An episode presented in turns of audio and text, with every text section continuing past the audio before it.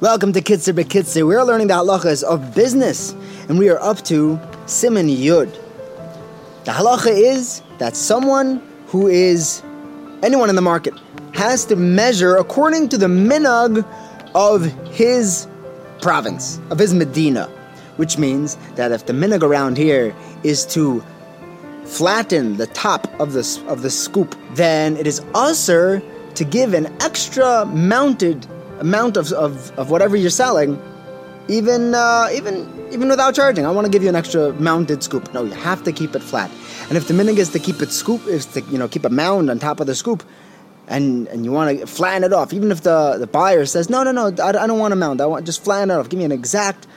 It's assur. You have to follow the Medina. Since if I start doing a mound when the halacha is to do flat, then the next guy it might also start doing that, and he's going to be cheating out the meicher, and vice versa for the buyer.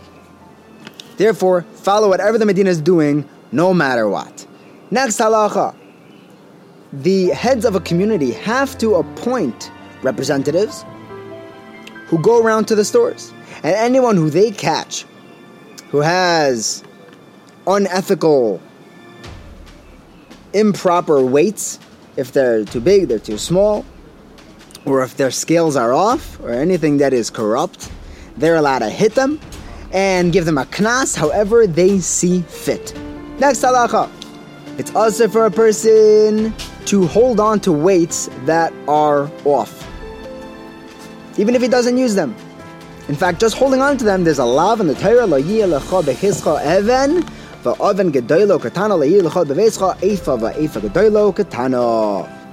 even, if he's using the stone in the bathroom, his mamash uses it for, for there's no use at all. It's not out in any in any use.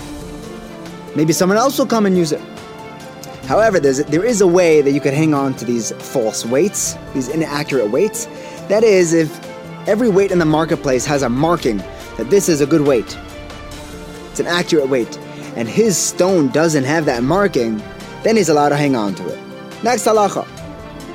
If someone wants to buy something, whether it's a piece of property, real estate, or just any item, whether he's buying it from a Jew or a guy, and they already decided on a price.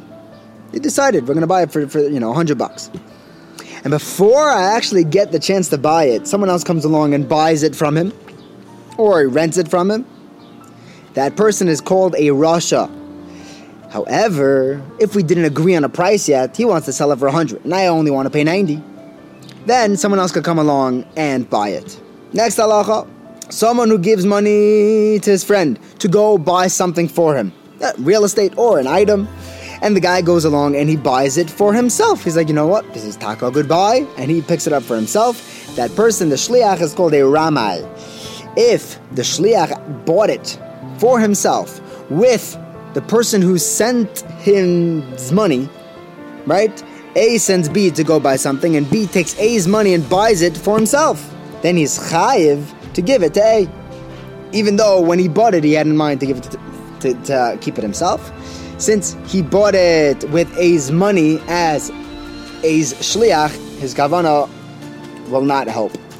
It's A's property now. It's A's item. Next halacha. Someone who puts down a down payment or does some sort of an in- interaction and exchange that shows that I'm, I'm going to buy this. Even if he didn't put down the full money, right? So uh, there's no full kinyan here. If any one of these two parties, the person, the seller or the buyer, backs out at, the, at after they do this exchange, he didn't do a Maise Yisrael, and he's chayiv to get a Mi Shepara. What's a Mi Shepara?